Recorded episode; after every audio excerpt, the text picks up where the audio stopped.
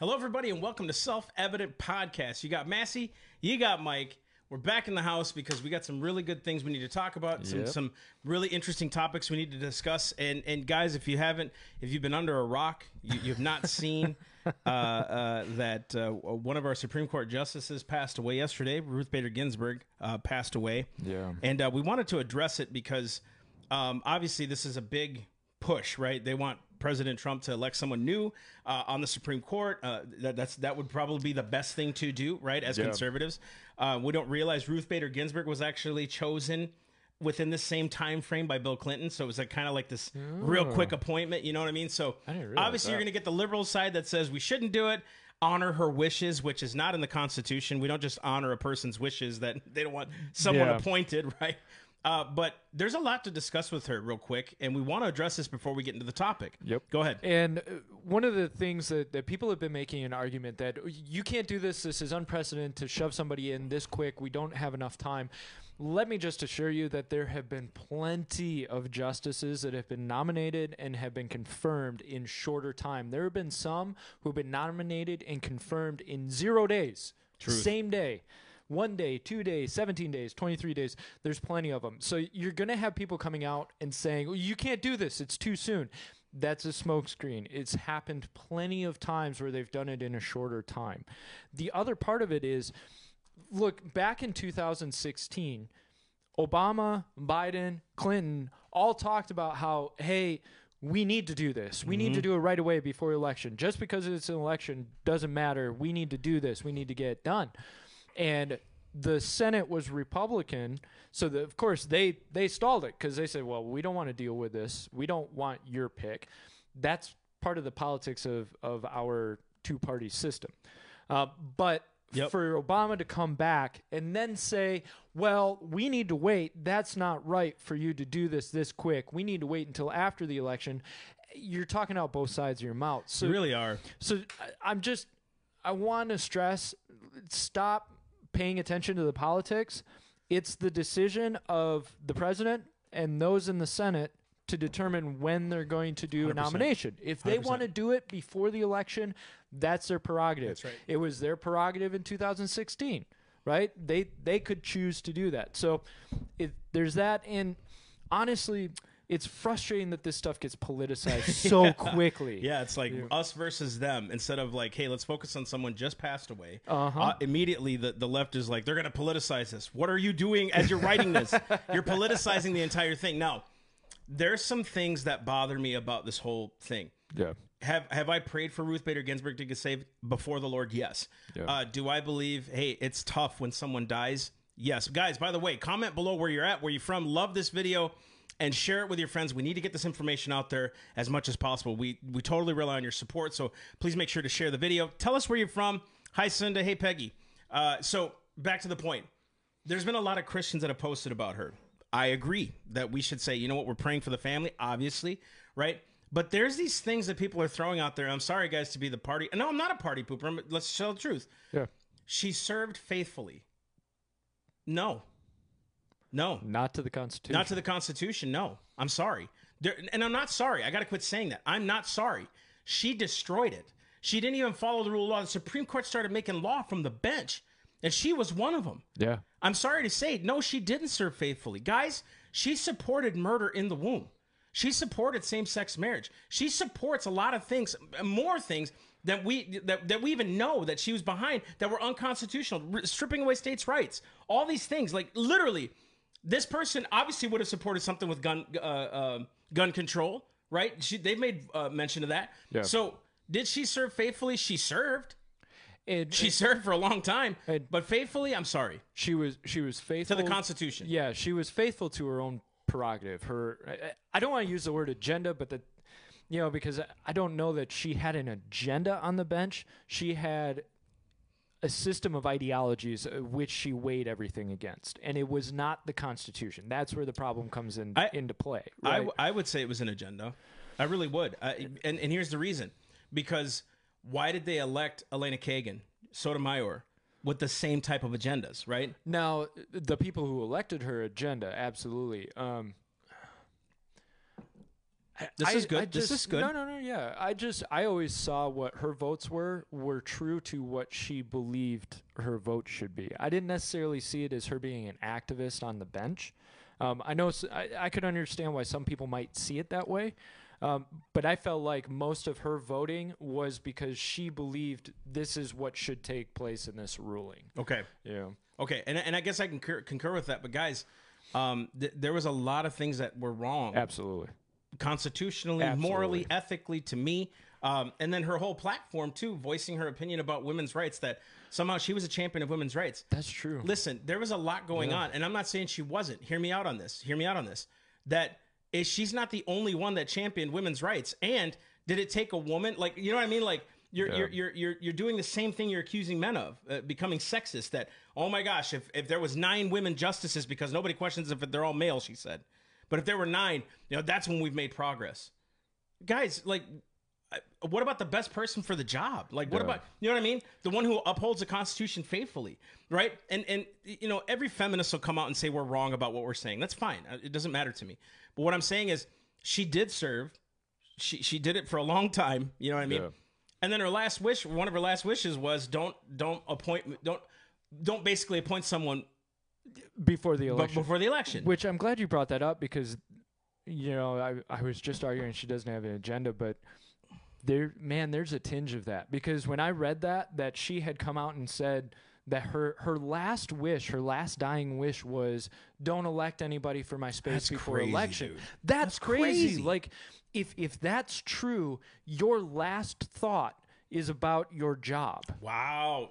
I didn't even think of that, dude. Your, it's not your last thought is about your family, about what you've done through your lifetime for humanity. It's not about your spiritual position. It's not about anything else, but right, right, right. Don't let them win.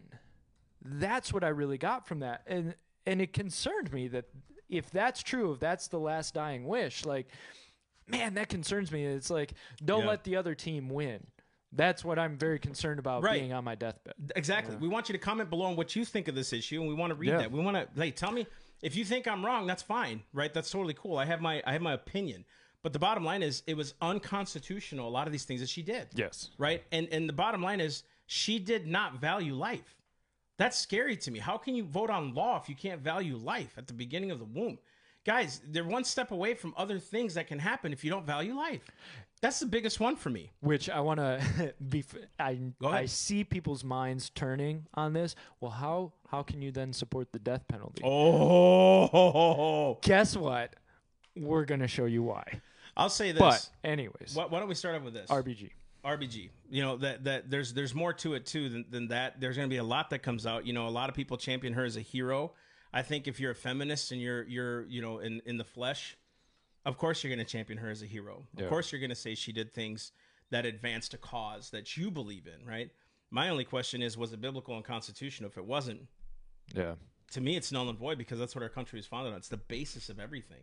So that's that's my two bits. Yeah, and and like you had said that that you had actually prayed for her. I did. Um, I did too. Hillary Clinton as well. You can yeah. think I'm crazy, but seriously, I do. We're we're supposed to pray yeah, for dude. our enemies. We're supposed to love our enemies, and I honestly would pray for her when I think about her, because especially when the whole cancer thing came out, I was like, she doesn't have long. No, so this isn't going to last no. long. And and no way. When I start thinking about that, especially people in positions of power and authority, and people in positions of of fame, wealth, all of that, where they they've they're getting insulated from the sufferings and rigors of life, yep. to where life becomes very comfortable, very controlled in their own atmosphere. Yep. It's like that's that's an even scarier position to be right. in than somebody who's facing the sufferings of life full force. Because, exactly, because they're they're brought away from their spiritual position. one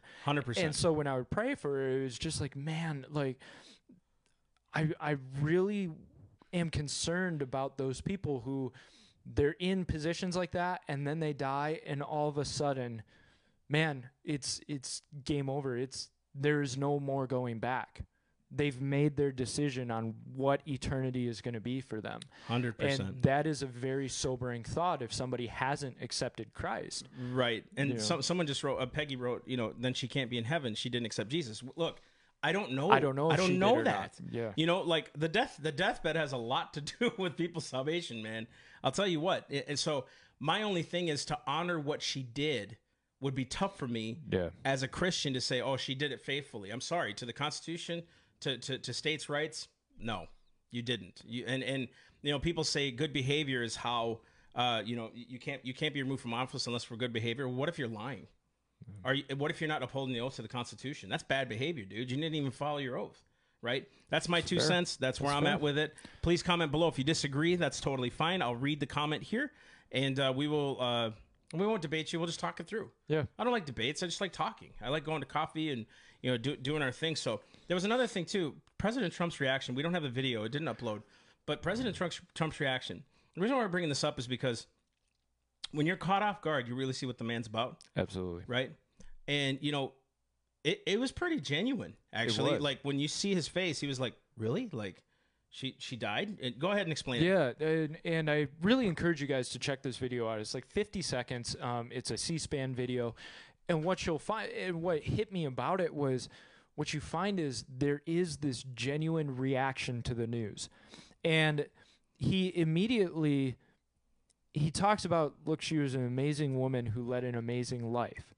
He, he he gives an honor to her, and he walks away before any more questions can be asked. And you can tell he he's trying to separate himself from the situation because there's just nothing in him that wants to be political about it. And also, I don't see anything where he's celebrating the idea, where he's happy about the idea, where, you know, he's he's passing it, oh, she's dead. Yeah, and so I really encourage you to actually check that video out, because I think a lot of times what happens is he gets he gets castigated as just this absolutely callous, insensitive person. Totally. Now, he has very thin skin, and if you attack him, he attacks back. Which which um, would happen. Which which would happen, but he has a sympathy that I don't think gets relayed to people enough.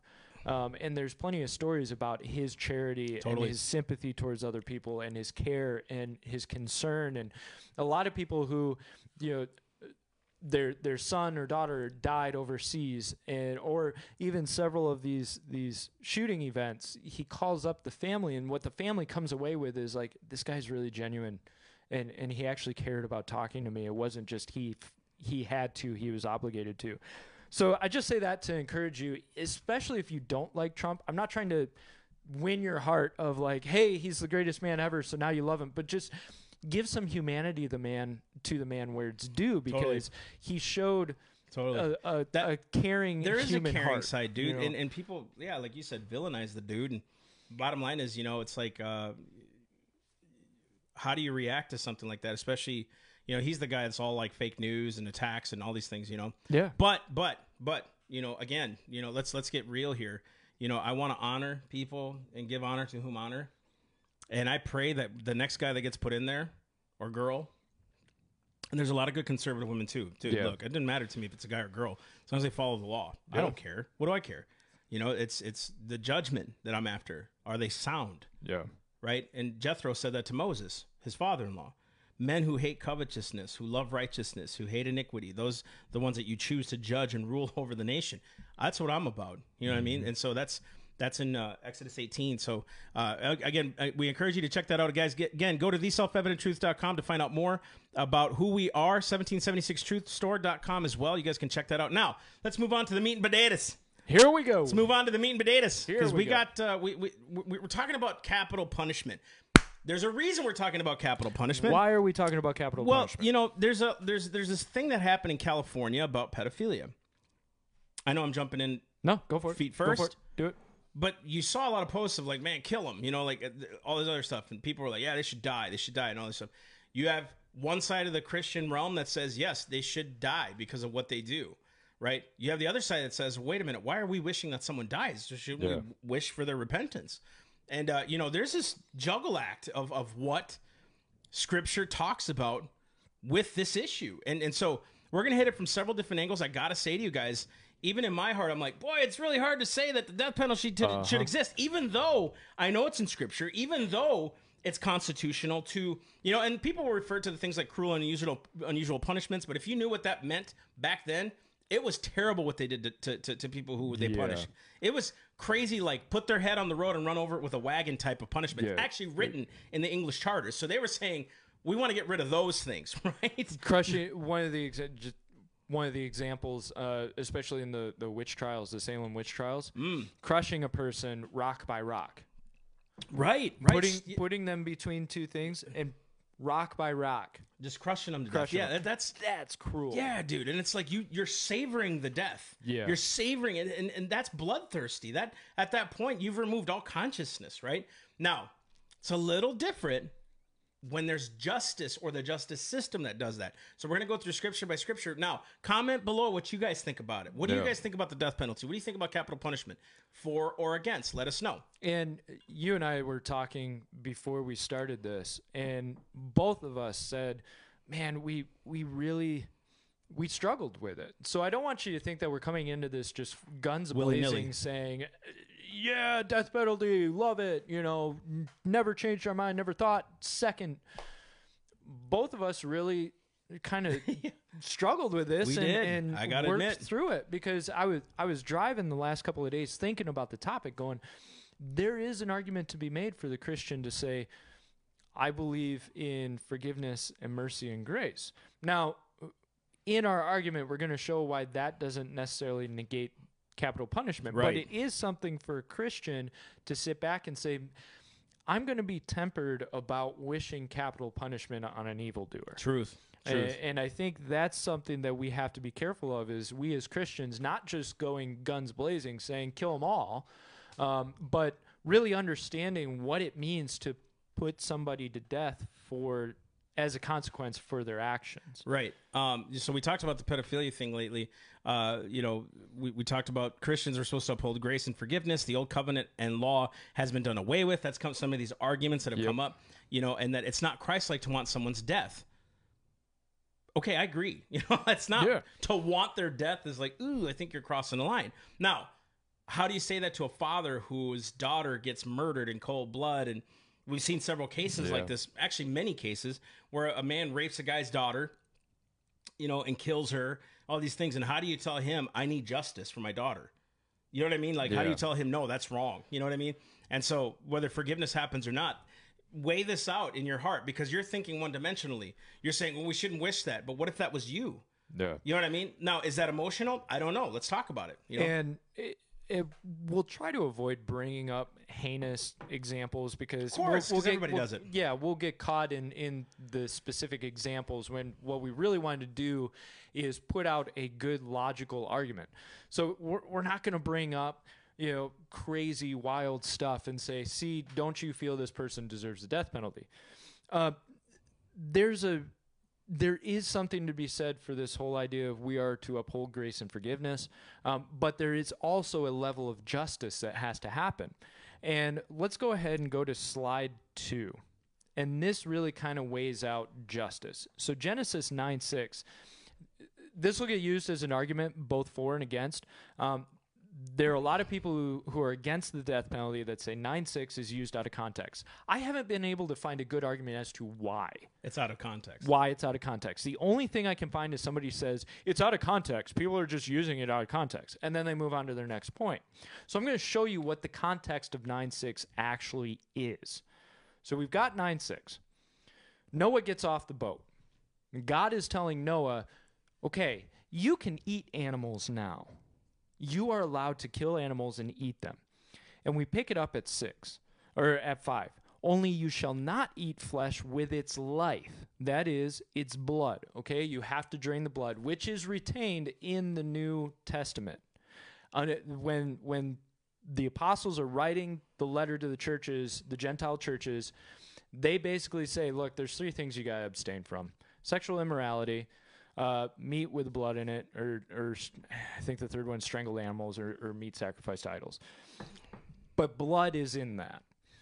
So it says, that is its blood. Five, surely I will require your life blood. From every beast I will require it. And from every man, from every man's brother, I will require the life of man.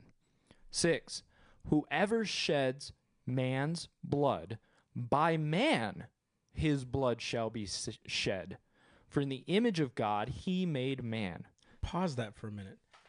Do you see what he just did there? It wasn't just there's a life for life here, because man is made in the image of God, and now he just put the stamp on what life means, how how much he valued, how important life is.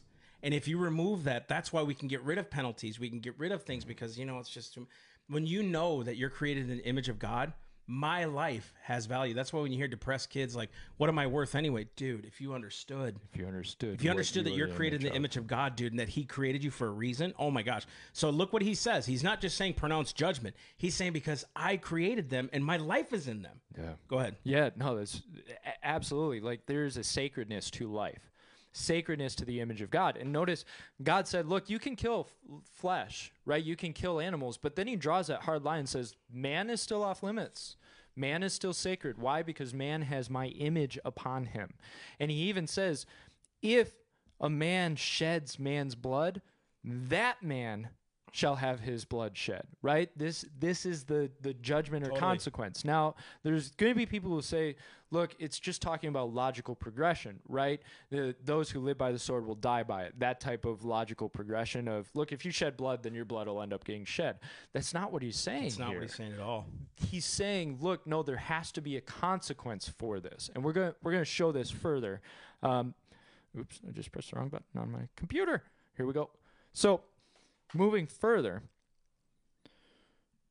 uh, where is it? The, the Mosaic Law. So we move from Genesis nine six. This is before the Mosaic Law. Okay, so you so, can't... And Le the Levitical Law. Exactly. This is before all this stuff. So right away, he determines where the only time life should be taken for life is for life. Mm-hmm. Forget the other stuff yet, because Levitical Law, priesthood, all that stuff isn't done yet. It hasn't been brought to them. Go ahead. Exactly. It's... So then we get into the Levitical Law, the Mosaic Law. Guess what? It doesn't do away with capital punishment. In fact, it just enhances it. Yeah, he goes, There's, he's like, hey, I'm being real now. God, we're going to lay it out. Yeah. God goes, okay, there's a couple more things that capital punishment can be used for. Just a couple. Um, and it, remember, for the wages of sin is death. Now, we understand that in a spiritual context, of course. But if you look at the Levitical Law, the wages of sin is also a physical death. If you worship idols and, and you bring other gods into the, the nation, physical death. Right. Sexual immorality, the abomination of it, physical death. Right. There are th- plenty of things that call for a physical death because this is what happens. What? um, this is what happens. Sin gets moved forward. Sin compounds. Sin happens from generation to generation, right? Sin gets passed down. If you look at the areas that the Israelites did not clear out when they first moved into Israel, those are the same areas of contention truth, today. Truth. Sin doesn't just pollute one person. It pollutes an entire people and a land. Bro, but then they're generations. Exactly. That's how much he, like, again, if, if you don't obey your parents, that iniquity visits the third and fourth generations, committing adultery, all those things. Those visit the third and fourth. That's how much sin is detestable in God. Like it carries because it's a spiritual, what you were talking about. I think you're going to go into that in a minute. Yeah. I don't want to try no, to stamp it on no, your toes. Keep going. This is good stuff, dude. This is good stuff. Keep going. So some of the infractions punishable by death, adultery, sex with an animal, rampant fornication, a rebellious son. There, there was a call for punishment of death if a son continues Why? to be rebellious. Why? Why does a rebellious son need to get stoned? You know, to I've death? never figured that out. That's another thing we got to do on, on the podcast. I've never really understood that one, you know, because I'm always thinking the prodigal. I'm always thinking those yeah. things, right? So I've never really thought about that before. I'm not contradicting God in his no, word. No, no, no. I hear um, you. But I, I, I wonder if it has something to do with the Achan. You know what I mean? Like who carried Go idols. With that. So when he carries idols, uh, you know, in, into the into the camp, and they're getting destroyed and, and, you know, all these other things. And then Achan and his family end up getting destroyed because yeah. of the idols that he carried in. And it's like, if you don't stop that, if you don't nip it, you know what I mean? I, I, I yeah. don't know if that's probably the, the case. And maybe we can get you guys to comment on why you think that is. Um, and, and so Paul's got a couple of things. Uh, he said the, the principle of God, th this is a principle, guys, talking about human life. Uh, but he also destroyed human life. We're going to get into that in a minute, yeah. like how he did destroy nations. But why? It was because of their sin and what they did to his children. So he came back and revenged them. Mm-hmm. It wasn't that he went to just attack nations. It was typically like the Canaanites. He went back. He said, I will revisit this. And he came back and he and he went to their because they touched his kids. So he's very, very, very uh, protective of his own. And and the people of Canaan, if I remember correctly, he even says their their sin has has I don't remember the term God uses, but it's basically like their sins have piled up so much that it has reached me in heaven, this idea. And so God understands the compounding problem of sin, and so he wants to wipe it out. He wants to get rid of it. Mm-hmm. He wants to completely do away with sin. And I think, and this is just me going this off a good. little bit on rebellious son. Go ahead. Go ahead. Uh, Talk the about idea it. of a rebellious son is the idea of somebody who starts creating disobedience. What was the original original sin? Disobedience. What was the original Ooh. sin in heaven? Pride and disobedience, right? There, there, this pride created a a rebellious nature within Satan, and in man, the disobedience created Gosh. a rebellious nature Ooh. against God, dude. And you saw what happened in rebelliousness. They'd have good kings, they'd be great for forty years. They'd have bad kings just rebel, and they'd cry out yeah. to God and be like, "Man, why do they keep doing this?" To the point where God's saying in the book of Isaiah, typically, and in, in, in other prophets, he'd say, I've beaten you bloody with sores. Like, I've literally, I've disciplined you and chastised you, and I've done all this, and you're not listening. Yeah. Don't you understand? I love you. That's all I require of you is to love, to, to obey me because I love you. That's it. That's all I want from you. In the Old Testament, he's saying that. Same thing in the New, right? Yeah. Um, Gloria Tucker just asked, what about Cain? How come he wasn't taking out life for life? I, I was wondering that, too. Moses, because, and David. I, And I, I really think that's the nature of mercy. Mm. So mercy is not... Good call. Mercy is not giving unmerited favor. What mercy is, is withholding judgment that should be carried out.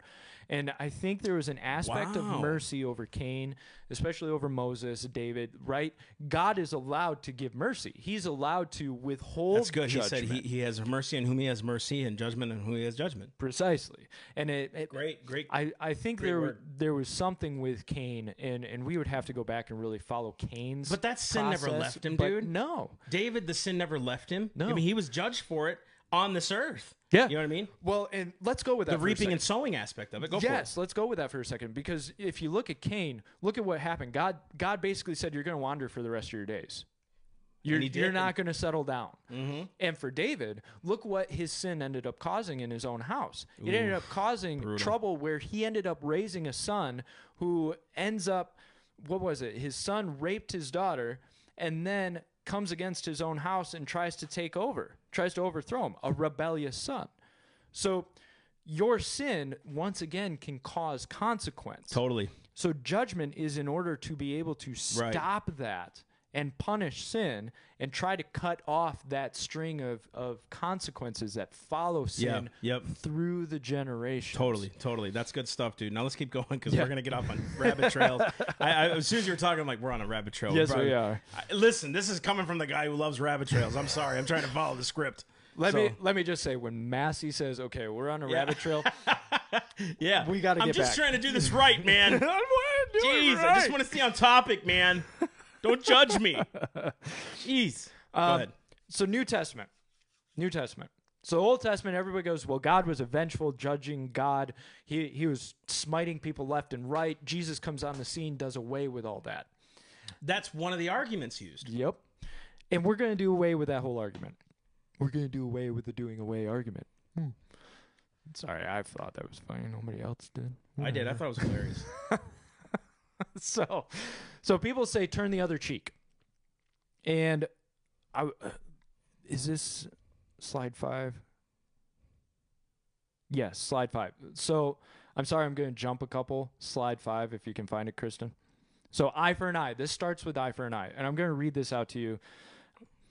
You have heard that it was said, an eye for an eye and a tooth for a tooth. But I say to you, do not resist an evil person. But whoever slaps you on your right cheek, turn the other to him also. If anyone wants to sue you and take your shirt, let him have your coat also. Whoever forces you to go one mile, go with him two. Give to him who asks of you, and do not turn away from him who wants to borrow from you. Now, people will take this and say, see, turn the other cheek. Therefore, there cannot be capital punishment, but you must forgive. We're looking at two different structures here. Thank Christ you. Is talking to the Christian in this. And let me move this one step further. He's not saying that there shouldn't be punishment for evil. What he's saying is somebody insults you, right? The slap on the cheek wasn't even considered physical fighting. It was considered an insult. Just like, look at the rest of his examples. It's not if if somebody robs you, they shouldn't be punished. He's saying, look, if they want to sue you and take your shirt, give them your coat also. And as far as carrying the pack, it was by law that a Roman soldier could require a conquered people to carry their pack one mile. So if, if a Roman soldier is walking past a couple of Jews, he can pull one out and say, you're going to carry my pack for a mile, and the Jew had to do it. Well, Christ is saying, look, you get selected for one, go two miles. Go above and beyond. That's right. He says, if anybody asks you... Do more than you, the law tells you, which was his whole message entirely. Precisely, but that is for the Christian to what did he follow say? In his heart. Unless your righteousness exceeds that of the scribes and the Pharisees, you can't inherit the kingdom of God. He, he said that for a reason, because the law was just the measuring stick. Let's go above that. When he says love your neighbor, he means love your neighbor. Yeah, exactly. Be hospitable. All these things that he mentions in the word. So when you're looking at this uh, uh, scripture in general... This is not talking about earthly judgment. This is talking about how I should treat the criminal, how I should treat the person, right? Doesn't mean the justice system is obligated. Why? Because Romans thirteen is very clear. You want me to go on this for a minute? Can yeah. I go on this for a um, minute? Kristen, can you find slide number seven? Oh, we're already going to hit that. I'm sorry, no, bro. No, no, go, go for I'm, Romans thirteen. Be, because, and then we can circle back. We, yeah. we can go back to it. I'm going to read this to you again, and let's listen to what this is saying. Because my hand is not to require evil at the hands of someone else. We institute governments to carry out justice and judgment against those who do evil and punish evil, right? So people will say, well, wait a minute, death is death. No, no, no, no, no. You didn't get uh, uh, your life taken away if, in cases of manslaughter. If someone died at your hands, but you didn't have malicious intent, you weren't killed in the Old Testament for no, it. You were taken no. to another city. If your axe fell off, you know, and it yeah. hits the guy, you, you weren't killed for accidental death. If it was in cold blood, that's why your life was taken. That's not murder at that point. That is called justice. Here's why. He says this, let every person, verse one, every person is to be in subjection to governing authorities. If you listen to Pastor Todd's message a few weeks ago on government, he'll, he'll break this down for you very well. Again, I've done this a million, million times, but the way he did it was killer. Oh, it was beautiful. It was beautiful, dude. He's, and because the authority, again, we're talking about the authorities, not the person in the authority, but the authority itself. We have judges, we have uh, juries, we have, you know, different stages of judgment, yep. okay? For there is no authority except from God, and those which exist are established by God. The structures of government are established by God. Therefore, whoever resists the authority has opposed the ordinance of God, and they who have opposed will receive condemnation, not conviction, condemnation. To what they do wrong. Ooh, ooh, you hear me? So there's something that comes. There's a retribution from the justice system against someone who does evil. Now, they have the choice to do mercy or to carry out the punishment. Yep. That's on them. That's the, that's the duty of the judge. My duty is to say, okay, look, he, we have an evildoer before the land. What should we do, judge? What should we do, jury, right? Watch this, upon themselves. Verse three, for rulers are not a cause of fear for good behavior, but for evil. Look at that line. Rulers are not a cause of fear. Good people don't fear government. Bad people fear yep. the judgment. You hear me? When you're good and you're just and you're upright before God, you don't fear uh, God's judgment. You know what you're looking at? I'm a son of God. I'm a child of the Lord. Take that to the natural. I don't care. When I'm driving the speed limit, I ain't looking to see if there's cops around ready to bust me, right? I'm, Good point. It's when I'm speeding. Yeah, then I'm like, oh, shoot, over. man, what's going on? You know why? Because I'll receive the just uh, judgment of what I do wrong. Mm-hmm. You know you're going to get a ticket, right? Or if you go way too fast, they can cite you for something worse. Let's continue. Verse four. I'm sorry. Yep. Uh, uh, verse three. Continue. Do do uh, do you want to have the uh, no fear of authority? Do what is good, and you will have praise of the same. That's what I just said. Verse four. For it is a minister of God to you for good. He's calling governments and those who do justice ministers of God. Listen to me, judges, and you who do jury. Do you understand the importance of why you're supposed to be godly when you go into those positions? Because if you pronounce a judgment against someone wrongfully, it's on you. Have you ever heard of the Nuremberg trials? When those people, the, the Germans killed Jews, and they said, well, we were just following orders. They were still hung publicly because of what they did, the heinous crimes. eleven million Jews, eleven million people, I should say, six million yep. Jews, right? Gypsies and all these other people, gay people, right? When you do something wrong, it's on you. You judge, you know what? You should be sweating bullets every time you see a case. Because if you judge wrong, that's before the Lord. Yep. You see how severe it is to be a judge? This is why in Exodus eighteen, I got to go there, dude. Yeah. This is why in Exodus eighteen, um, when um, uh, Jethro was telling Moses how to, how to elect good men, right? He was being serious. He said, um, uh, Jethro was delighted. Next day, Moses, uh, let's see, uh, twenty-three, uh, here it is. I'm sorry, guys. I had to, I had to go there real quick. Select capable men from all the people, men who fear God, trustworthy men who hate dishonest gain, and appoint them as officials over hundreds, thousands, fifties, and tens. Have them serve as judges for the people at all times, but have them bring the difficult cases to you. Look what he said. Look what the requirements. They had to be godly, hating covetousness. They had to be so in tune with the Lord, right? Because you had to discern. Now, there's something more to this that we'll get into in a minute. I'll get back to the, the, the Romans thirteen, because we're going to talk about why you can't, uh, you have to have two or three witnesses for this. We'll yeah. get into that in a minute, right? Let's continue. Uh, let's see. But if you do evil, be afraid. In verse four, for it does not bear the sword for nothing. What's the sword? What does that mean? Judgment. Force. Force against someone who does evil. Look, I'm not wanting the force. That is government's job. Now, I bring them to the justice system. Let the justice system take care of it, because that's how God established the justice system. When it was a king, that's what the king yeah. decreed. Here in a republic, we have judges, we have jurors, we have, right, state judges, and county judges, all these things. Go ahead. And somebody might say, see, you're supposed to uh, submit under the authority and support it when they're they're martyring you for being a Christian. Mm-hmm. Now, in our republic, the beautiful thing is we can hold the standard to our own government. That's right. And guess what? If our government is not holding the standard of Christianity, the standard of God, we have a right to petition them, which is in our Constitution. Mm-hmm. We have a, a right to petition and redress in order to try and rectify that so that our government reflects a godly authority. That's exactly right, right? dude. Good and, point. And we're not those Good that are call. calling for rebellion, right? We talk a lot about what the government is doing wrong. Why? Because we want to hold them to a standard that we believe is a godly standard of how a government should act and respond. If you notice, our government seems to be doing away with consequence for evil doing. one hundred percent. Look what's happening. Ecclesiastes says that because uh, the punishment against an evil work's not executed speedily, evil is set in the hearts of men to do it. The more we get rid of co consequences to the pun to the to the crime, people will continue to do more. Like, imagine if someone committed murder and they just wrote them a ticket. I mean, imagine that. Yeah. What's worse? My buddy Jared just texted me this. What's worse? Capital punishing for someone for murder, or taxing someone to death to make sure that that person lives right in a jail cell? You're forcing me to pay taxes to let that guy live. Mm-hmm. What's worse? You're forcing me to let that guy live. Right? In a jail cell, three hots and a cot, go to get a college yeah. education, all these things, right?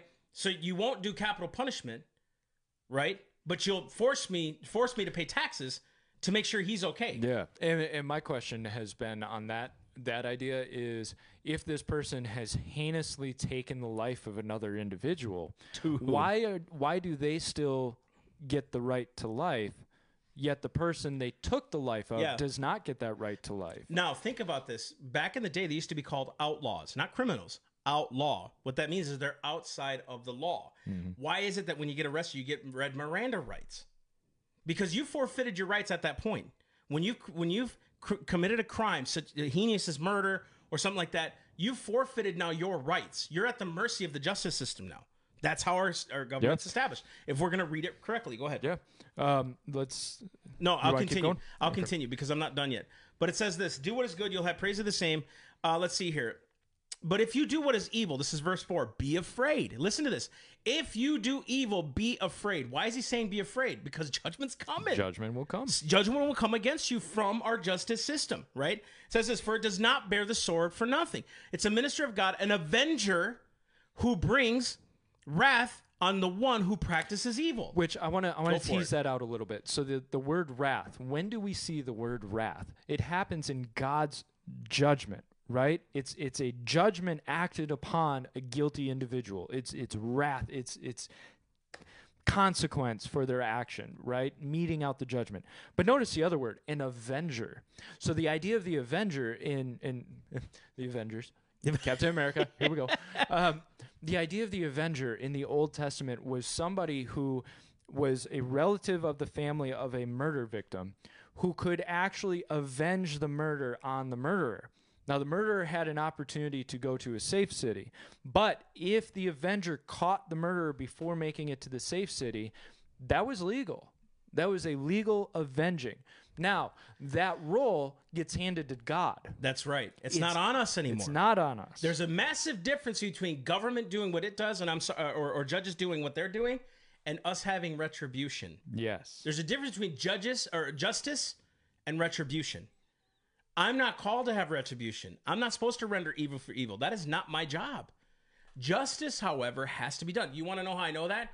God hated sin so much, he put his son on a cross and he resurrected. He died for the sins of man. Justice had to be served. Yes. Paul, uh, uh, Paul died at the hands of, of government. Peter died at the hands of government. You see what I mean? So these things happen. Matter of fact, why did the Pharisees, this is perfect. Why did the Pharisees, why, why weren't they able to kill Jesus?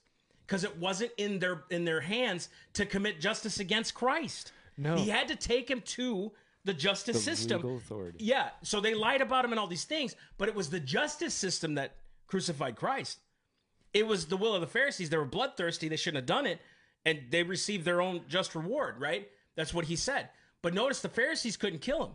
That wasn't within their purview. That wasn't what they were called to. I'm not supposed to have vengeance against my neighbor. I want their forgiveness and retribution and, re- I'm sorry, uh, redemption. I mean, not retribution. I want their forgiveness and redemption, yep. Right? But be- here, I, I was terrible with money.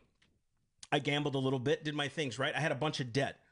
I was forgiven by Christ when I became a Christian, but guess what? My debt was still there. I had to take care of that debt. Mm-hmm. You know, my, my money debt. Gambling debts, all those things. And it wasn't just gambling. It was a lot of other things. Right? I was stupid. I loved clothes and just got in debt. Right? But I was forgiven by Christ. He redeemed yeah. me. Had I died, I'd still go to heaven. But I had to pay the penalty of what I'd done wrong. That's just, that's called reaping and sowing. Right? If you sow death, the justice system will do what it does. Now, if the justice system decides not to do capital punishment, okay, that's on them. Mm-hmm. But if it decides to do it, it can't be wrong for me to say that's the justice that they want. But again, it better sure be under two or three witnesses. Let's get into that. Yeah, and and right before we get into the two and three witnesses, I want to I want you to notice the difference between what is required of the authority and what's required of the individual. Oh, dude. So when when Christ tells Peter, don't just forgive seven times, but seven times seventy. What he's actually saying is your heart needs to be forgiving. Mm-hmm. You're not the one to take retribution. You're not the one to make judgment in that sense. You're the one to give forgiveness. But it is the role of the authority to give out justice for evil doing. That's on them. That's, That's on, on the them. Justice system. That's why it's like when people say, I hate jury duty, learn to love it because you're involved in a case that can involve some other person. Mm-hmm. I have the ability to stop an entire court case if it's unconstitutional. That's important, man. That is huge. That is our responsibility. That is that is a right given to us by God to be on a jury. You know why yeah. people hate it? Because it's inconvenient. But if you realize the importance of the justice system, you'd want to be involved. Because I have a hand in, hey, I could stop that person from wrongly being accused of death. I could. Yeah. Because I can discern and say, no, no, no. And you know what's funny? I won't get in trouble if I say no or yes. That's the beauty part of our justice system. Now, we get corrupt people in there, of course, right? So continue. Now, this is the, the biblical sense of evidence. Now, today, we've got a lot of technology to help produce evidence, right? Back then, they didn't have fingerprinting. That's they didn't have D N A. Body, they didn't have videos. Cams, they've right? got street cams. They didn't have any of this stuff. We got stuff. Big Brother now. Uh-huh. We Which got unconstitutional practices. We're not, a whole we're not in privacy argument. Anymore for crying no. out loud. Yeah. Right? So is it all worth it? Restrict the government. Restrict the government. Yeah, we still how hold come the government they can, in How respect. Come they can go out and do what they do and we can't, right? Anyways, anyway, go ahead. So Deuteronomy seventeen, two through six. If there is found in your midst, in any of your towns, there's no slide for this, so don't worry about it, Kristen.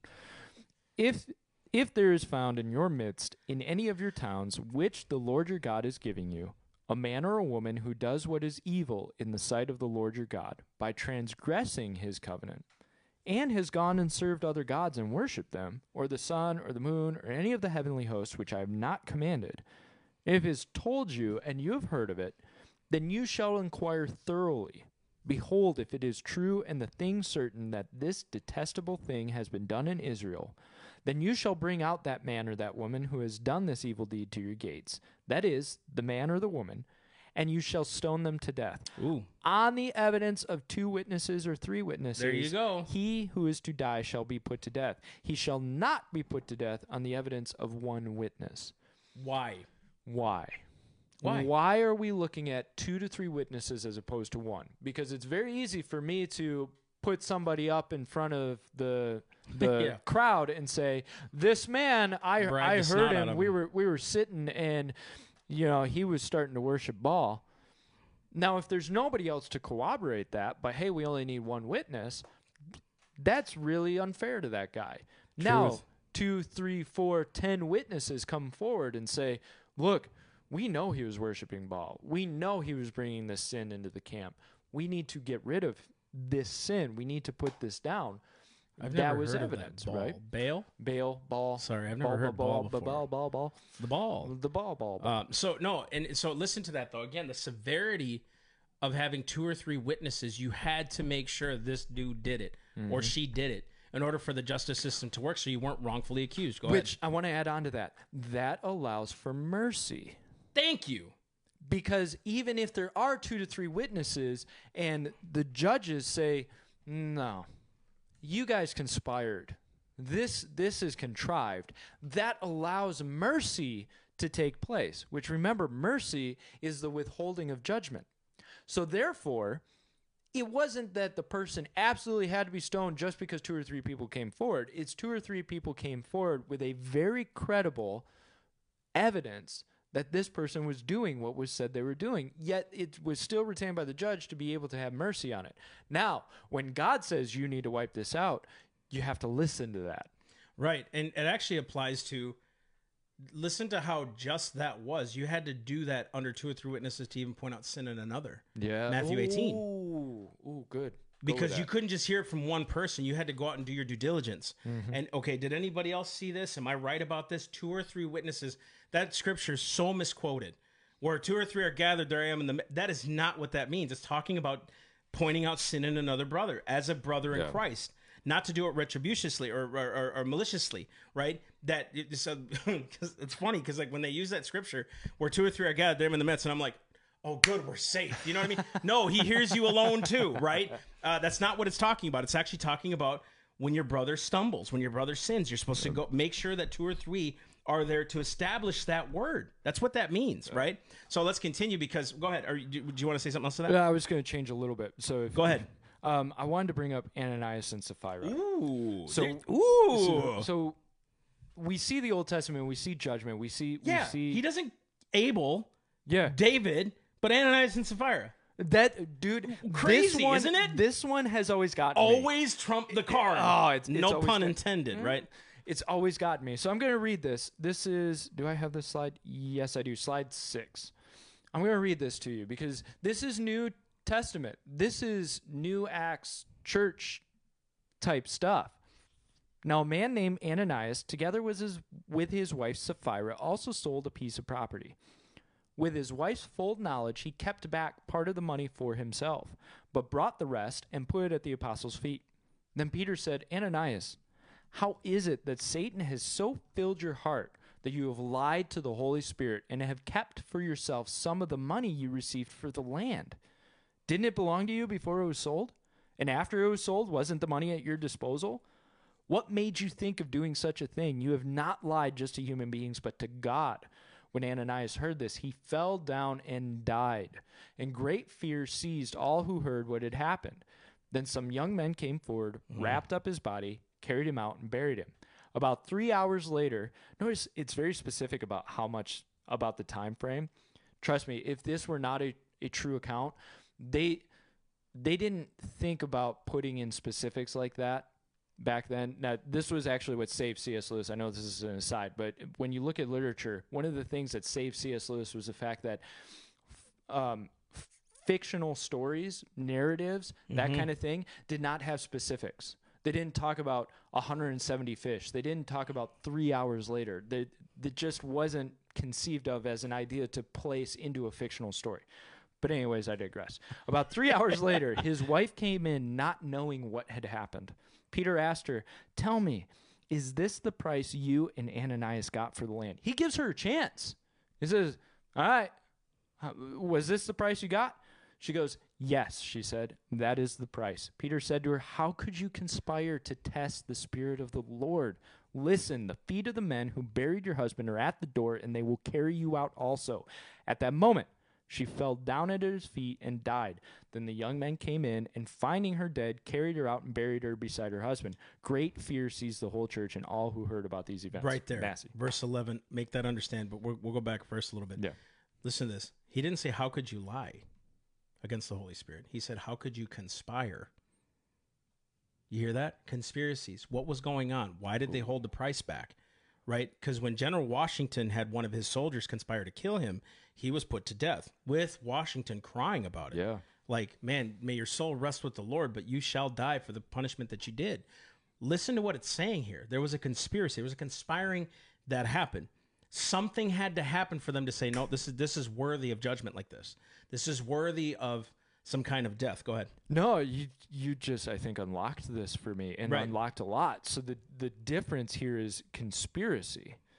So it was a conspired it, there, thing. There's a conspiracy yep. in there. There's, there's a planning, which when you go back to what Christ talks about in terms of, look, it's not just adultery by committing adultery. It's adultery when you lust after the woman in your heart. Bingo. Conspiracy starts in the heart. Exactly. Now, what was the conspiracy for? What were they doing? Why did they conspire? Why did they hold back that property? What was going on behind the scenes that they didn't yeah. see? Right? There was. There's a lot to unpack here, but then all of a sudden it says, at that moment she fell down, died, young man came in. This is the reason that judgment needs to happen swiftly and strong sometimes. Not cruel and unusual, but judgment, okay? Mm-hmm. Verse eleven's the, the perfect one. Great fear seized the whole church and all who heard about these events. Shoot, dude. If I'm going to commit a sin and conspire, shoot. I could I drop dead. I don't want to die. The, you know what I mean? Like, it put fear in. Yeah. I don't want to I don't want to touch that. Like, now in love, what's cool is I don't want to touch sin, right? But, dude, bet your bottom dollar if I'm going to go out and willfully do something, I'm out of the grace of God at that point. I'm I'm not under that covering, man. Was I ever under the covering in the first place is my my, my question all the time. But I'm now removing myself from this. Like Adam and Eve, they removed themselves from the yeah. protection of the Lord when they sinned. That's what it's saying. And and let's move that to the fleshly realm. What is it? Ecuador, if you get caught drunk driving for the first time, execution, bullet to the head. What do they not have a problem with? Drunk driving, bro. Drunk driving. In the Middle East. It, what is it? Turkey? If you get caught stealing, you lose your hand. What do they not have a problem with right. in their airports? Not that we're Theft. for or against it. I'm not. No. That's not the issue. No. But look at the, the, the severity of the penalties. The, the quick, swift, severe penalty is an yeah. example to help keep people from making that choice and conspiring. Now, we'll go back to your example. If you only got a ticket for murder, well, I'll pay the couple hundred bucks to get rid of, you know, Joe over there who's been Stinking looking at right, me wrong. Dude. Stinking right. Unless God changes their heart, they're not going to change. No. They're going to continue those practices. It's already been done. Think about this. A guy from Australia, this was probably ten, twelve years ago. A guy from Australia was talking to me about the court system. His mom uh, had to go through the court systems. People sued her wrongfully. They had to pay for the fees. He goes, guess what we don't have a problem with? People don't sue uh, uh, ad, ad homines the way they do here, yeah. at whim. Here, he goes, people sue for anything. Down there, he goes, you have to pay if you lose. It's you. So if you lose, you have to pay for theirs too. Yeah. Because you came against them. Yeah. I was like, dang. You, you weigh know? it out a lot more. Sure do. Sure do. You know what I mean? It's just those those those punishments. Go ahead. And the reason that we we brought up Ananias and Sapphira is to show, look, even God meted out the death penalty for sin in the New Testament. Notice Peter didn't say anything about your die now. Peter didn't make the condemnation. It was God who made the condemnation. Peter just said, this is going to happen to you because of the sin that you committed and the conspiracy that you made. I think that's and that's huge. It is. It is. Um, it was conspiracy, but it was also the Holy Spirit that did it. Yes. Holy Spirit, have kept it for yourself. Didn't belong to you. It was sold. After it was sold, the money was at your disposal. Right? You you have not just lied to human beings, but to God.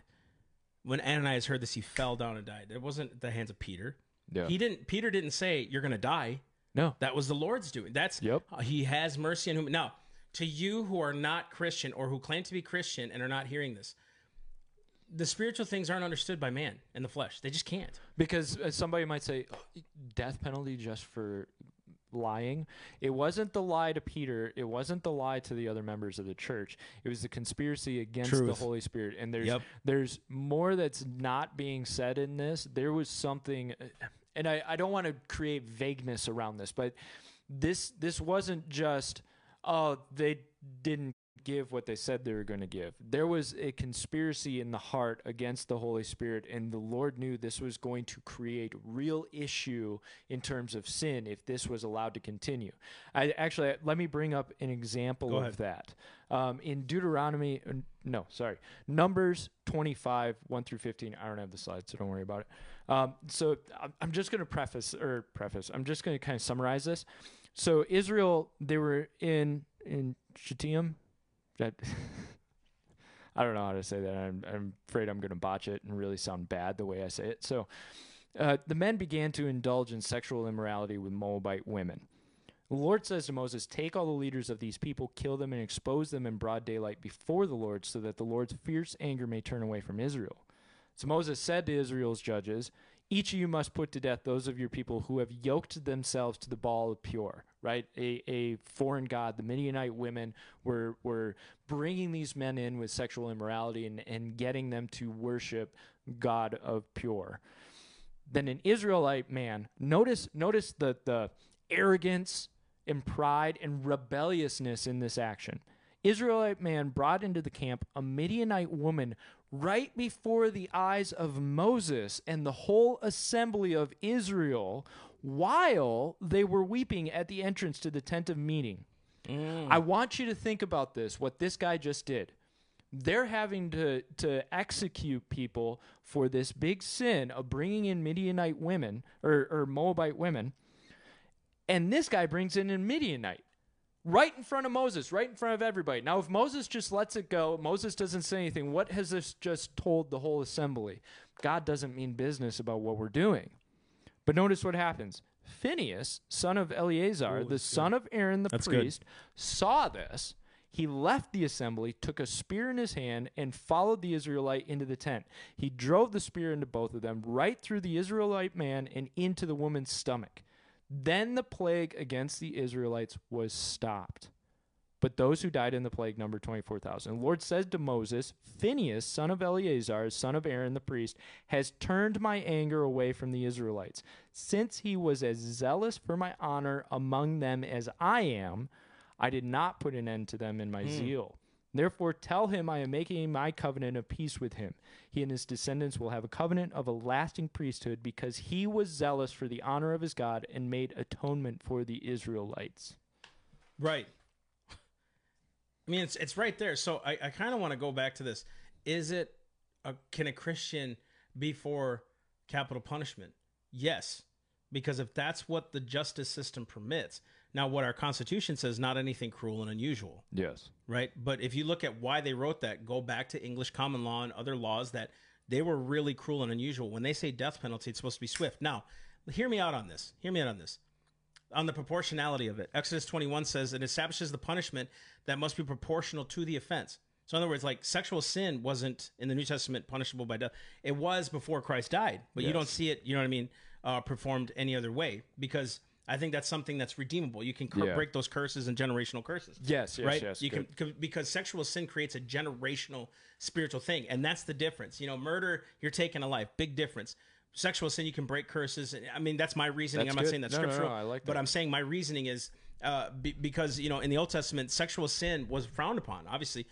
L- look at uh, the, the Christ, John eight, you know, uh, the, the prostitute. You know what I mean? She should be stoned to death. Dude, that story flipped me today when I thought about it that way. Yeah. Like, was it really that they accused her or was she actually found guilty? Because if she was found guilty, why wasn't the man there? So that proves either two things. One, she wasn't guilty and they set her up. Or B, it was just ac- accusatory. So they tried to catch, catch Christ in his words. They weren't looking to Christ to be the justice maker. They were trying to catch him in the, the judgment of the law. Yep. You know, what would you say to this, right? So they were trying to catch him, and Christ wouldn't fall into the trap. So once I read that story again, I'm like, this makes so much sense, right? So uh, here's another one. Intent. Numbers thirty-five lays this out. I just talked about it before. You can't go to death if you're, like I said, if your axe struck someone accidentally because it flew off the handle. That was one example they used in Numbers thirty-five, right? If uh, if if uh, your goat kills a man, like, were you responsible, or your donkey kicked somebody? I didn't know my donkey was going to kick the dude. Why am I? You know what I mean? So like, there was no death penalty for that because it was it was manslaughter. You didn't do it intentionally, right? It wasn't something that was punished. Now, here's something we didn't talk about: due process. Your life can't be taken without due process. This is why the two or three witnesses, all these things. This is all talking about the justice system. We're not talking about the Christian and his response. We're talking about what the justice system is permitted to do under its own rightful law. What what God God establishes the just, yes. ju- justice system, not me. My duty is to be a good person, to be good before the eyes of God and man, to to, to be morally upright by the Spirit of God, because then I won't fear the judgment. In our country, you can't be prosecuted for being a Christian. It's our First Amendment. You can't do that. You can't pro- prohibit my free exercise thereof. They can try, but you can't do it, right? Because of our justice system. So due process. In Deuteronomy seventeen, you see the processes in, like, if they did this, do this. But if they didn't do this, and if they said this, yeah. this is why you can't do that. It was very, very due process. So that's why death penalty isn't just something handed out willy-nilly. It's process after process and making sure the evidence is right and how are the witnesses and all these other things. Now, the reluctance to execute. I, I found this on a site, and I was just going to read it Go out loud. It. Although the law may sound bloodthirsty, he's talking to the, the, the person who isn't thinking spiritually. It was applied with great restraint. In Ezekiel thirty-three, God laments, as sure as I live, I take no pleasure in the death of the wicked. Which a lot of people will use that against the death penalty. They'll say, see, God doesn't want... No, what God is saying is he laments the fact that punishment has to be meted out on the wicked. Right. And so he says right after that, but rather that they turn from their ways and live. Notice what he said. I want to show them, I want to do that. Yeah. I want them to turn their ways, not just show them mercy. I want them to turn their ways and live, right? But the lawgiver himself was reluctant to impose a death penalty, preferring that wrongdoers repent. Reluctance is not refusal. The justice system still carried out death against those, yeah. but he was so willing to forgive them. He's not willing that any should perish, the Bible says in Peter. Uh, he's not willing that any should perish, but that all come to repentance. And and one of the arguments that people will make, this is a good segue, is that shouldn't we give them time to repent? Shouldn't we give them time in order to be able to have a change of heart and be saved? Isn't that what we're going for? Now, you as a Christian and you as an individual, absolutely, you want salvation for them. And you as a Christian, you in your heart, you need to forgive them. You need to give forgiveness if, if a sin has been committed against you. Now, justice can still be carried out. The problem comes when you start wanting revenge, right? God tells us, if you start wanting revenge, I'm turning my face from the whole thing. You don't want revenge. You want forgiveness. But exactly. That doesn't mean that consequences can't still be carried out by Bro, the justice system. I want people to repent. That's Precisely. The idea. Even if they get busted, that's why you see those beautiful stories of, man, I forgive you for killing my mom, or I forgive you for this. That's great. But notice justice was still carried out to those people. Exactly. And, and that's the proper authority. And life is not guaranteed to you. So Christ tells a story about a tower that fell in Siloam. And he said fourteen people died. He said, were they more wicked than anybody else? No. What he's saying is life is not guaranteed to you. You're not guaranteed eighty years. So if somebody takes the life of another, mm-hmm. it doesn't mean they're then guaranteed extra life. And I'll... I'll ask you this, do you think somebody probably has a lot more um, reverence for their perspective of their past? They, they they really start looking at their past if they're sitting on death row? If you made a decision and you're sitting on death row and you're facing execution, do you not start weighing out your spiritual Straight position? Up, dude. So like I said before, I would rather a person only live one day more yet be saved than live eighty years and not be saved. That's right. We're not guaranteed a long life, and we should want salvation for everybody, but just because they're sitting on death row doesn't mean that they don't have the opportunity for salvation. That's exactly it. That that their soul will still be received by the Father, right? But they they they're they're reaping they, what they've sown. Precisely, in the physical in the physical realm. realm. And so, like, you as a Christian should never want to be bloodthirsty. I want that person to die for such and such. Be careful what you pronounce on others, man. I noticed that oh, when I used to do good. that as a Christian, it would happen to me. That's Lord, good. expose them. And he would expose me publicly for things. I'm like, dang, you know, because I'm requiring, I'm asking Lord for a standard on them that I wasn't walking in. Yeah. Be careful. You know, like, which and is I, totally biblical. No, it's totally scriptural. I, I understand judgment against sin, though. Yes. You should want the justice system to do what it does. That's a healthy relationship. But make sure that those in justice authority are godly before Are godly. Yeah. Make sure that they understand the severity of what they're doing. That's why with Justice Ginsburg and all these other people, it's like, do you realize that you're going to stand before your maker one day? Listen to me. If you're not saved, you're going to stand before God one day for all that you've done and all those sins you committed. The Bible says that the law was a schoolmaster to bring me to Christ. In, in First John three, it talks about that the law exposed my sin. It, it was it was what makes sin Uh, relevant, mm-hmm. the Ten Commandments, right? Like, don't lie, don't kill, don't steal, all these things. You're sinning before the Lord. God's going to require that at you one day because you don't have a sacrifice for your sin. That's what Hebrews ten is talking about. Absolutely. There remains no more sacrifice. There's no sacrifice for your sin because you keep willfully doing it. There's no sacrifice at that point. But when you receive Christ, you're now walking in a new a new nature, a, a new purpose, right? You're not willfully wanting to go out and break the law. You're not willfully wanting to murder somebody or commit a sexual sin against somebody. You're not willfully doing those things. You may have some desires that you're working out with sanctification and all that stuff, but this is the importance of salvation and making sure that people that are in these positions are godly. Man, John Adams used to say, man, I fear the impending judgment when he was president. He even said he prayed over the White House before he left. He said, may none but good and honest men reside under this place because, dude, they're going to stand before God. Yeah. Washington knew that. Adams knew that. This was real stuff. So that's why when I'm when we're saying when, when the elections come up and you got to vote, you better vote for the person that is aligned with the Word of God, the closest that you can get, because we're not perfect, but the closest that you can get, is it aligned with Scripture? Because that matters before the mm-hmm. Lord, who I allow in office, man. So we can't complain about the judges that are in the land if we allow them to be elected. Yeah. Or allowed to, to, to be put in. Selected, can't yeah. complain about a city council or a county council if we allowed it to happen. Either remove them or suffer it.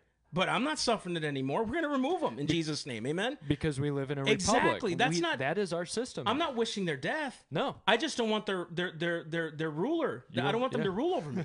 I don't want them to have law over me.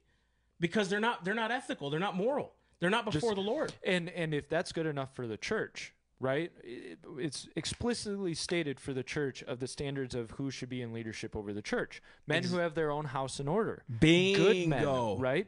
So we can have good men in positions of authority in the church, but then we're not worried about in ooh, positions ooh, that can ooh, take ooh. physical life. But you see the evidence of churches that don't have good men who yeah. keep their house well and all these things. You see the implosion of some places that are churches, exposure of these ministries publicly, dude, yeah. God exposing them publicly. How much it tears a community apart. Oh my gosh, because they depended on that church or that ministry. You know, we saw, we've seen some recent people that are getting exposed. I mean, just the, the, eviscerated publicly because, dude, that's God's name. Yeah. You know what I mean? And that's that's what happens. So, you know, again, we're not wishing the death penalty on people, but if that's what the justice system requires, that's biblical.